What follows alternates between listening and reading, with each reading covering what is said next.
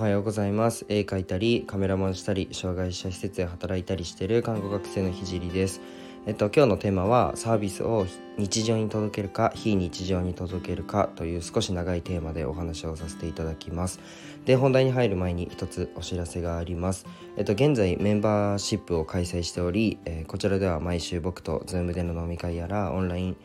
会議ができます。また一緒に楽しいプロジェクトを、えー、立ち上げて、うん、挑戦したりと、まあ、楽しいことを共有できるコミュニティとなっております。ぜひ遊びに来てください。では本題に入ります。えっと現在僕は、まあ、看護だったりそうだ、ねまあ、施設で働いたり、うん、とカメラマンやったりあとは、まあ、絵を描くこと以外にミントを届ける、えー、プロジェクトも裏で進めています。で、香りを届ける時にどのような香りがいいかを、まあ、実際に足を運んで施設の、まあ、障害を持っている子だったり、うん、スタッフだったりとお話をして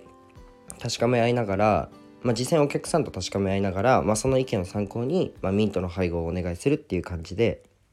現在、えー、進めています。で、そこでえっと、面白い発見があったので、えー、共有したいと思います。で、今日の内容なんですけど本当に、まあ、ここ最近で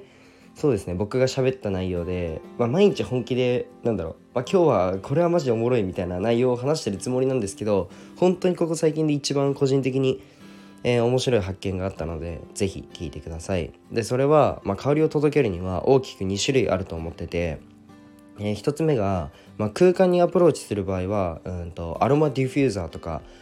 まあ、そういうのがなんか置いて香るなんちゃらとかそういうのが挙げられます。これはまあ生活の一部に溶け込めて、まあ、日常的に使ってもらうことができます。で、今回はこれを日常へのアプローチと呼ばせていただきます。で、次に個人的にアプローチする方法としてはうーん香水だったり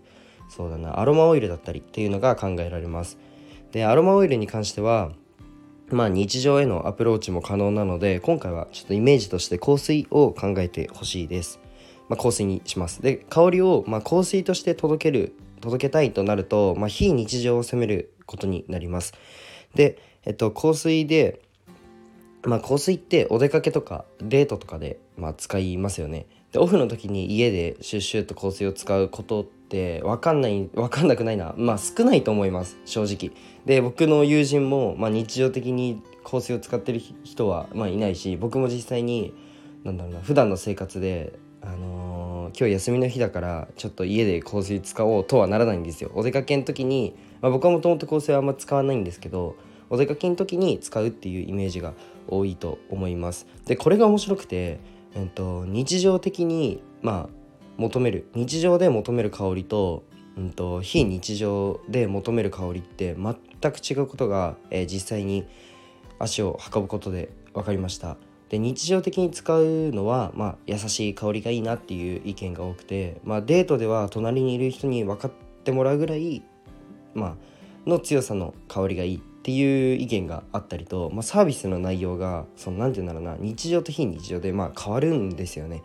で、日常へのアプローチの方が、あのーまあ、消費が早く買ってもらえる回数が増えるなとか、まあ、そういうちょっと黒目の話というかそういうのは今回は抜きにして、まあ、日常か非日常かでサービスの内容までその内容まで変わるっていうのが今回分かってもうとても面白くて勉強になりました。ね、もうめっちゃ面白かったので、ね、もう昨日ちょっと、あのー、そういったやり取りをしてたんですけどもう面白すぎて今日共有しました。で、なんかいろんななんだろうものを届けたり僕は 絵, 絵なんか描いてて絵なんて、うんとまあ、どっちにもアプローチできるんですけど割と僕は最近は日常にアプローチできる、まあ、コロナとかでえっとなんて言うんだろうな外に出る回数が減ると、まあ、家で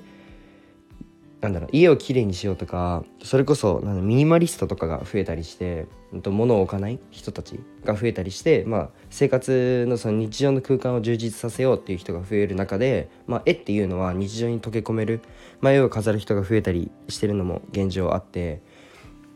日常に溶け込めるツールだっていう視点でも、まあ、絵を描いててよかったなっていうふうに思います。で、カメラに関しても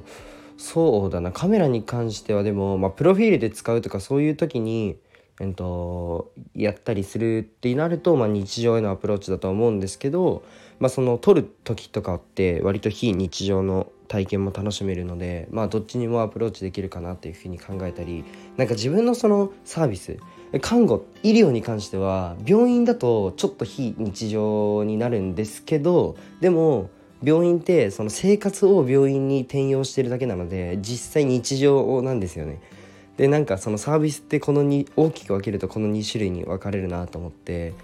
うん、なんかそこを自分の仕事と照らし合わせて考えるとまあ面白いなっていうのが今回のお話です。で最後まで聞いてくれてありがとうございました。でここからはあのいつも聞いてる人は聞かなくて大丈夫なんですけど、まあ、自己紹介、一応僕の自己紹介は毎日、えー、後半にしようと思ってて、まあ、僕は毎日、えーと、投稿してて、まあ、障害の偏見をなくすことを目的に、まあ、施設を立ち上げるまでの過程と、まあ、僕の作品を世界に届けるまでの過程を毎日共有します。また医療の最前線での学びを、えー、他の職業に転用できる考えだったり、うん、全国選抜作家展に、まあ、絵を描いてたら選抜されたのでアートについても共有したいと思いますてかしてます。でコラボの依頼は ツイッター かインスタにてお待ちしてます。じゃあ今日はこの辺で終わりたいと思います。バイバイ。